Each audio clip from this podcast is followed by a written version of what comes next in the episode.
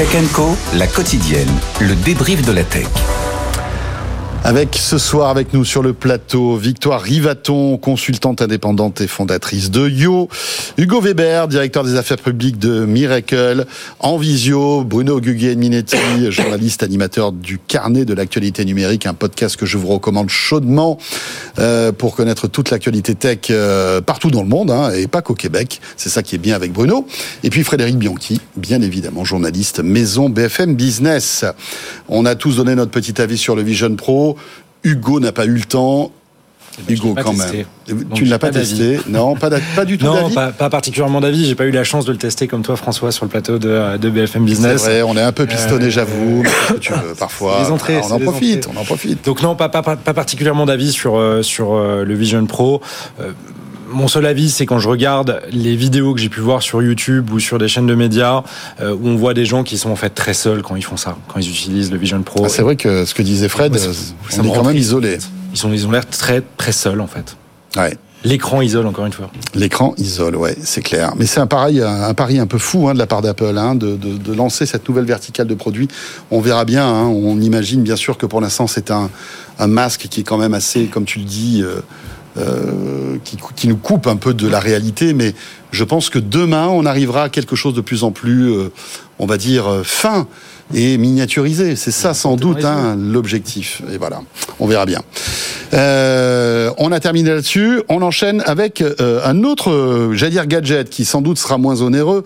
C'est les bagues, parce que il faut savoir que les bagues connectées commencent à s'intéresser pas que des startups, mais aussi des géants. Euh, alors, géants coréens, on sait que Samsung en aurait une dans son carton qui devrait sortir dans, dans les mois qui viennent. Euh, et puis Apple, voilà, c'est aussi une rumeur qui circule actuellement. Apple aurait en fait des plein de brevets pour sortir une bague connectée alors ça sert à quoi une bague connectée? Ben ça sert un petit peu à, à, monitorer sa santé comme on le fait avec une Apple Watch, sauf que c'est plus petit. Euh, il y a des gens qui ne supportent pas d'avoir une montre, ben peut-être qu'ils pourront avoir une bague et vice versa euh, finalement. Mais ce qui est intéressant, c'est que on, a déjà des startups françaises qui font ça, euh, qui sont. Il y a Circular, hein, qui est une boîte qu'on a reçue déjà dans Tech Co, qui a sorti une bague connectée. Enfin bref, voilà, c'est quelque chose qui n'est pas nouveau, mais on voit que les géants américains s'y intéressent. C'est plutôt plutôt intéressant encore un énième gadget qui va terminer sur la table de nuit de Victoire ou pas? À côté du, du Quest Pro? C'est pas le genre de bague que je préfère, ah. très honnêtement. Petit message au mari. Euh, non, moi je m'amuse toujours quand il y a des, des rumeurs comme ça. J'ai un, peu l'impression que la, la, bague, la bague connectée, c'est l'Arlésienne. Alors, moi je, je m'amuse à aller voir chez, sur les communautés de fans euh, Apple euh, ce qui se raconte. Et alors ce qui était assez drôle, c'est qu'il y avait deux types de réponses. Il y avait ceux qui disaient bah, alors sortez-moi le finger pay et je l'achète tout de suite. Finalement, c'était ça dont les gens avaient envie. Puis les deux autres qui disaient, excusez-moi, je vais être un petit peu plus trivial, que euh, s'ils sortaient la ring connectée, euh, il faudrait bientôt sortir les dildos connectés. Alors j'ai trouvé que c'était très intéressant et que ça donnait un petit peu de vision à Apple. Non, à mon sens, à mon sens, ça reste très gadget. Je vois pas ce que ça pourrait faire de plus aujourd'hui euh, qu'une Apple Watch. Effectivement, il y a déjà, euh, il y a déjà des entreprises qui en font. Alors ça va de 100 dollars à 300 dollars avec des modèles d'abonnement et puis des modèles sans abonnement. Il y a des modèles qui sont faits pour les femmes. Ça, je trouve ça assez intéressant, qui vont aller vraiment monitorer les cycles, la santé féminine et le sommeil. Ça, ça va être un petit peu moins cher. Et puis après, il y a celles qui vont aller chercher jusqu'à le nombre de calories qu'on aura brûlées. C'est quelque chose qui existe. J'ai du mal à voir comment Apple peut être vraiment très différenciant euh, sur, ce sujet. Hugo? Moi, je vois juste un marché qui est euh, minuscule, celui de la bague connectée. C'est 20 millions de dollars en 2022 et le potentiel économique c'est 161 millions de dollars en 2030. Donc en fait c'est un marché qui est oui qui est tout petit, tout petit ouais. La réalité c'est que quand on l'étend à ce qu'on appelle le wearable tech, on rentre sur un marché qui est beaucoup plus gros, 200 200 euh, euh, milliards je crois, euh, ouais 200 milliards c'est ce que j'avais ce que j'avais vu en ligne. Après au-delà du marché, moi ce que je vois c'est surtout une course à la miniaturisation et en fait qui peut le plus, peut le moins, euh, plus vous arrivez à faire des choses qui sont petites, plus vous arrivez à les mettre partout, que ce soit dans une bague, dans une montre, dans des chaussures, dans des vêtements, euh, dans des euh, Apple Vision Pro ou dans les yeux directement ou dans le cerveau. Oui. Oui, c'est vrai que là, la boucle est bouclée. Bruno, alors bon, c'est vrai qu'on suit l'actu tech depuis pas mal d'années. La bague connectée, c'est pas nouveau, mais ce qu'il y a de nouveau, c'est que là, c'est les géants un peu de la tech qui s'y intéressent, hein, Samsung et Apple. Ouais, mais comme tu fais appel à notre vieil âge, euh, François, je te fais remarquer que quand tu mentionnais les entreprises tout à l'heure, euh, tu te souviendras que Amazon nous a présenté il y a quelques années, je pense qu'il y a deux ou trois ans, euh, lors de leur présentation des nouveaux gadgets, un peu avant le temps des fêtes, ils nous avaient présenté une, une, une bague qui devait être connectée. Finalement, on l'a jamais vue. Oui. Ah, ça, ah. Et, ça revient un peu à ce que Hugo disait. Il y a, je, pense qu'il y a un énorme intérêt, mais je pense que cet intérêt-là, il, il, est nourri par de plus petits joueurs parce que le marché est pas énorme. Et euh, j'ai pas l'impression que ça vaut la peine de leur part d'investir des millions pour euh, aller chercher quelques millions supplémentaires, alors qu'avec certains produits, ben, ils peuvent carrément aller chercher des millions. Oui, mais Bruno, la nouveauté, c'est que là, Samsung, c'est pas une rumeur. On, on, peut imaginer que si Samsung, lors de sa dernière conférence de presse, a, a présenté en teasing cette, cette bague connectée, c'est que voilà, ils y croient, qu'elle va sortir. Donc là, c'est plus des petits joueurs. Hein. Samsung, c'est quand même le géant coréen de l'électronique. Ouais, Samsung... ouais, mais François, Samsung, c'est le même qui nous avait présenté en 2020 son petit Bali, qui était la petite boule qui suivait le président lors de la présentation. Finalement, et j'ai jamais apparu. La dernière fois qu'on l'a vu, euh, il a été mentionné euh, lors du dernier CES, mais il n'est pas encore sur le marché là. Ouais. Bon, donc tu, oui, tu crois que ça va faire pchit cette bague, Fred? Non, mais Samsung, il croit à tout. Tu disais Samsung, ils y croient, mais Samsung, ils ont lancé quantité de produits. Bon, et ils n'ont pas tous marché, loin de là. Amazon aussi, euh, Apple peut-être. Moi, je rapprocherais la bague finalement du Vision Pro. Ça n'a aucun rapport. Ce sont deux outils qui n'ont strictement rien à voir, mais qui sont, on se retrouve un peu 15, euh, 17 ans après la sortie du smartphone, on se dit, et maintenant, qu'est-ce qu'on fait? Et maintenant, on fait quoi? C'est quoi l'avenir? Alors, c'est vrai que le smartphone, on l'a fait plus grand, l'iPad, on l'a fait plus petit, la montre, mais maintenant, on fait quoi? Est-ce qu'il y a une autre manière pour euh, l'être humain d'interagir avec la technologie? On peut même aller jusqu'à Neuralink, on peut se dire que c'est aussi imaginer comment on va interagir demain avec la technologie. Donc, bah, c'est un casque, c'est une bague, c'est ci, c'est ça.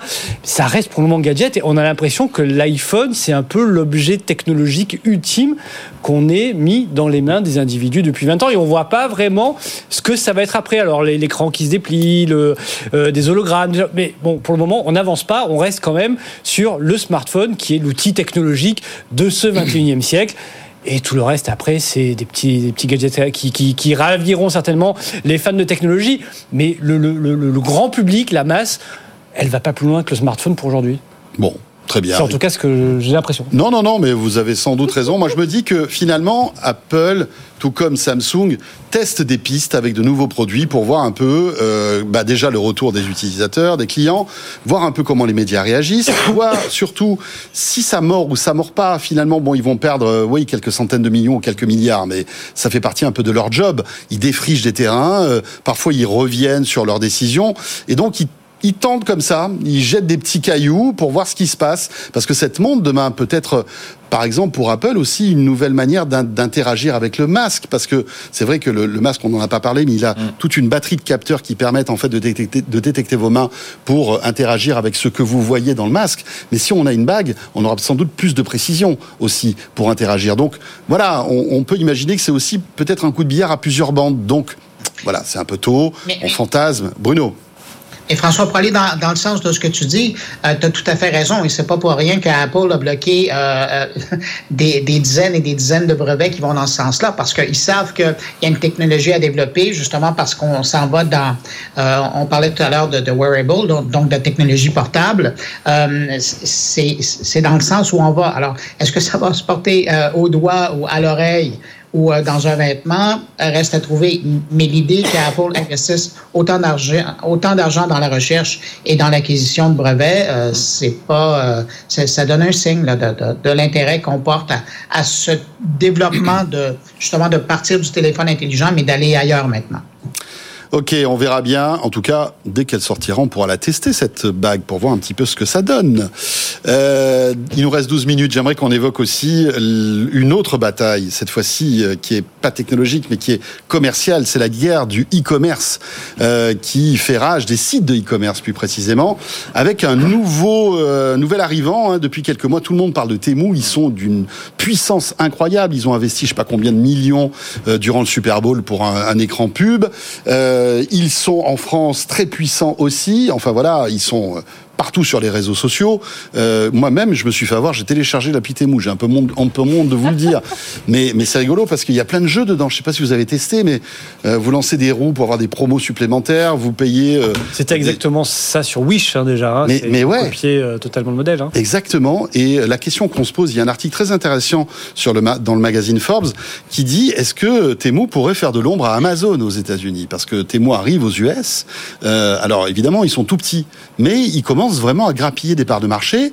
On voit que ce marché aussi euh, commence à être un peu compliqué. Hein. Euh, euh, AliExpress aussi souffre de la concurrence de Temu. On sent que c'est un peu comme les- ça me fait penser un peu comme aux, fabricants de smartphones chinois il y a quelques années. Il y en avait beaucoup trop. On voit que le marché est en train de se concentrer. Fred, à ton avis, est-ce qu'il n'y a pas trop de, sites de e-commerce comme ça chinois Alors, quand on parle de site de e-commerce, on parle de ce qu'on appelle le dropshipping, c'est-à-dire Wish ou Temu, c'est pas Amazon. Ils n'ont pas d'entrepôt, ils n'ont pas de livreur, ils n'ont pas tout, tout, tout, toute la logistique qui fait la puissance d'Amazon. C'est-à-dire qu'on commande sur euh, Wish ou Temu, euh, la commande est passée sur, enfin, sur une usine chinoise qui vous le livre en général deux trois mois après. Voilà. Alors, euh, Pas toujours, pas aussi. Ça, ça, ça peut être plus rapide. alors Wish au début c'était très long, maintenant le processus s'est accéléré. Temu, c'est entre, je Temu, crois, c'est 5 beaucoup plus rapide, ou ouais. 5 jours ou une semaine, en fait. Temu, c'est aujourd'hui Ouais. beaucoup plus rapide. Euh, J'ai l'impression que ça a marché, euh, oui, alors très bataillé. Au Wish, on, disait, Wish, leur introduction en bourse, c'est en 2020, ça valait 14 milliards de dollars. Là, on a appris ces derniers jours euh, que le- l'entreprise était rachetée par une entreprise de Singapour, un spécialiste d'Internet de Singapour, pour 170 millions de dollars. Waouh. Voilà. L'entreprise s'est complètement effondrée. Alors, on se souvient qu'en France, elle avait été interdite. Mais bon, c'est surtout la pression concurrentielle. Ce sont, c'est une activité euh, qui est très compliquée. D'abord, il y a des coûts d'acquisition très, très, euh, très élevés. On tu, tu l'as dit avec Temu, hein, qui a dépensé 7 millions, je crois, de dollars euh, euh, lors du Super Bowl, qui est obligé d'offrir euh, pour des millions de dollars de frais de livraison, parce qu'on parle de produits qui valent 3, 4, 5 dollars. Bien, bien sûr. Il faut dépenser 5 dollars de livraison derrière, on n'achète pas. Donc il faut offrir la livraison. Donc il y a des coûts d'acquisition très élevés. C'est des entreprises qui. Enfin, ils récoltent des de données perso aussi, à tir larigot qui ont de la valeur. hein. Enfin, je veux pas aussi. Je- J'en perds mon micro, c'est excitant tout ça, mais euh, je pense que Victoire et Hugo vont y revenir. Vas-y. Et, et donc voilà, donc c'est- des entreprises qui ont beaucoup de mal à atteindre l'équilibre euh, euh, financier. Et, euh, et qui, bah, on voit, qui sont très éphémères. Je crois que Temu, a malgré leurs dépenses au Super Bowl, ils commencent déjà à perdre des clients aux États-Unis, alors qu'ils sont arrivés il y a un an et demi seulement. Donc voilà, c'est très éphémère. On a, euh, ça arrive, ça arrive très fort. On- L'application, on la télécharge, on va commander deux trucs, et puis on va se dire bon, est-ce que j'ai finalement euh, besoin de cet Oui, écarteur de narine euh, acheté sur euh, et livré depuis euh, depuis Mais la au Chine? moins, tu ronfles plus. Pas après. certain. Mais maintenant, je ronfle plus. Oui. Voilà, c'est ça. C'est vrai. Non, mais après, ce qui est vrai, c'est qu'ils font une croissance qui est monumentale dans, dans le le e-commerce français. Il y a les chiffres de la FEVAD et de Médiamétrie qui sont parus ce matin. C'est 17 millions de visiteurs uniques sur Temu par mois. C'est un Français sur trois Il y a un an, personne ne les connaissait quasiment. non, non, personne ne les connaissait. Et, et c'est le premier site d'e-commerce chinois rentré dans le top 10 des sites e-commerce. Euh, voilà. Après, pourquoi est-ce qu'il rentre dedans? C'est une politique de la demande euh, complète. Enfin, on sponsorise des produits. Euh, tu parlais de- de- du coût d'acquisition client. Aux États-Unis, Wired ont sorti un très bon article dessus où ils disaient euh, simplement que Temu perdait 30 dollars par commande. Ah. C'est incroyable. Et en fait, tu, tu parlais de la bataille entre des opérateurs, euh, enfin pas des opérateurs, mais des, fabricants de téléphones. Euh, moi, je vois plutôt ça à, enfin, je compare plutôt ça à, aux batailles entre les opérateurs de VTC euh, ou, euh, ou autres, parce qu'en fait, c'est du dumping et c'est des coûts d'acquisition client. C'est tout. Euh, hein. D'accord. Victoire. Moi, ce, que je trouve, ce que je trouve très très intéressant sur ce sujet, c'est que en, en vendant à perte, hein, et effectivement, j'ai- lu les mêmes chiffres que toi, Hugo, 30 dollars par panier, euh, par panier. La Chine est en train de se faire une base de données avec des informations sur les consommations euh, des euh, Européens et des Américains absolument extraordinaires. C'est-à-dire qu'ils vont savoir exactement ce que les gens consomment, quand, pourquoi et à quel prix. Et alors, ce qui est assez intéressant sur, sur Temu ou Temu, euh, c'est qu'ils ne communiquent absolument pas. On ne connaît pas leurs résultats, on ne connaît pas leurs chiffres. Et quand on les interroge sur la, la question de la sécurité des données, évidemment, ils répondent que euh, tout est très privé et que ça ne sort pas. Ça reste en Chine. Moi, c'est plutôt cet aspect-là euh, qui m'effraie quelque peu. C'est de me dire qu'on est en train de donner un nombre d'informations. Un peu comme TikTok, hein, finalement. Exactement. Ouais. Exactement. euh, voilà. Euh, Il- aux, aux Chinois et, et par ailleurs souvent pour consommer euh, des objets absolument inutiles qu'on n'achèterait pas euh, dans la vie courante. Ouais, mais c'est vrai que C'est dangereux. C'est dangereux et on voit la puissance en fait des réseaux sociaux. La plupart des influenceurs qui sont payés hein, par toutes ces boîtes là, euh, eh bien voilà, expliquent comment commander, comment avoir des codes promo, etc. Et c'est vrai que moi je me mets à la place de tous ces ados qui n'ont pas forcément un pouvoir d'achat énorme, le pouvoir se faire plaisir avec une paire de baskets qui ressemble à la paire de baskets qui coûte euh, euh, 50 fois plus cher, ou avoir des AirPods qui coûtent euh, ben, 10 fois moins cher mais qui ressemblent à des AirPods. C'est tentant aussi, voilà. Et, et- et c'est vrai que c'est un peu un cercle vicieux. François, tu mets le doigt sur exactement le sujet, c'est celui des produits contrefaits sur ces sites-là, des produits illicites et des produits dangereux. Euh, tu rappelais à juste titre que Wish avait été ré- déréférencé en France, mais pourquoi est-ce que Wish a été déréférencé? C'est que sur l'étude de la Direction générale de la concurrence et de la répression des fraudes, sur 90% des jouets qui ont été étudiés, euh, pardon, sur 90% des, des, des jouets qui étaient vendus sur le site de Wish étaient des jouets qui étaient dangereux. Oui, Ou qui ne, qui, en fait, qui ne, illicite. voilà, qui ne répondait pas aux normes françaises. CE ou euh, NF. NF, Voilà. ouais, c'est Pareil pour euh, les produits électroniques qui sont vendus, c'est 90% de produits dangereux. Enfin, ju- juste qu'on se rend bien compte, on met dans, dans les mains d'enfants des produits qui sont dangereux pour leur santé. Mhm. On met dans nos cuisines des grippins qui menacent de mettre le feu à votre appartement ou votre maison. On parle de ça hein, sur ces sites-là. Et moi, je suis très confiant dans la capacité du consommateur à faire la différence entre un produit de très mauvaise qualité ou un produit contrefait et des sites e-commerce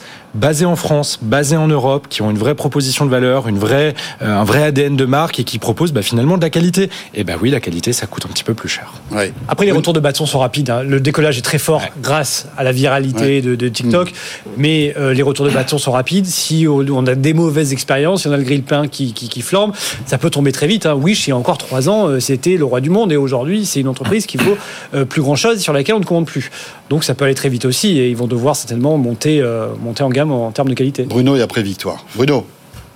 Ben, j'a- J'aimerais euh, revenir sur un aspect que Victoire a- effleuré dans, dans, sa réponse tout à l'heure, et c'est le volet de la sécurité. Moi, je vous rappelle qu'à à, l'automne dernier, euh, il y a Grizzly Report qui avait sorti une étude plutôt solide aux États-Unis euh, qui, elle, pointait et levait le drapeau rouge ou blanc, choisissez la couleur que vous voulez, mais pour alerter les politiques aux États-Unis parce que selon leurs recherches et, leur étude du code qui est utilisé dans l'application, TEMU, essentiellement, c'était un logiciel euh, de, de cyberespionnage. Euh, imaginez un logiciel d'achat de commerce qui vous demande d'accéder à votre caméra, à ce que vous écrivez, à accéder à votre micro, euh, est capable d'enregistrer de l'audio pour faire du magasinage euh, sur des articles de quelques euros, quelques dollars. C'est plutôt surprenant. Et eux euh, disaient que, euh, alors que tout le gouvernement américain visait à, à- à obstruer le, le développement de TikTok, ben, c'était peut-être du côté de TEMU qui devait regarder parce que présentement, c'était, c'était eux qui étaient en train de se déployer à la grandeur Ouais. des États-Unis et du Canada aussi, accessoirement, et que ben, on se rendait compte que ce logiciel-là cachait, euh, cette application-là Oui, cachait ouais. un logiciel espion. Oui, c'est vrai que ce secteur du e-commerce, finalement, c'était peut-être le cheval de Troie, hein, le commerce pour récolter un maximum de données.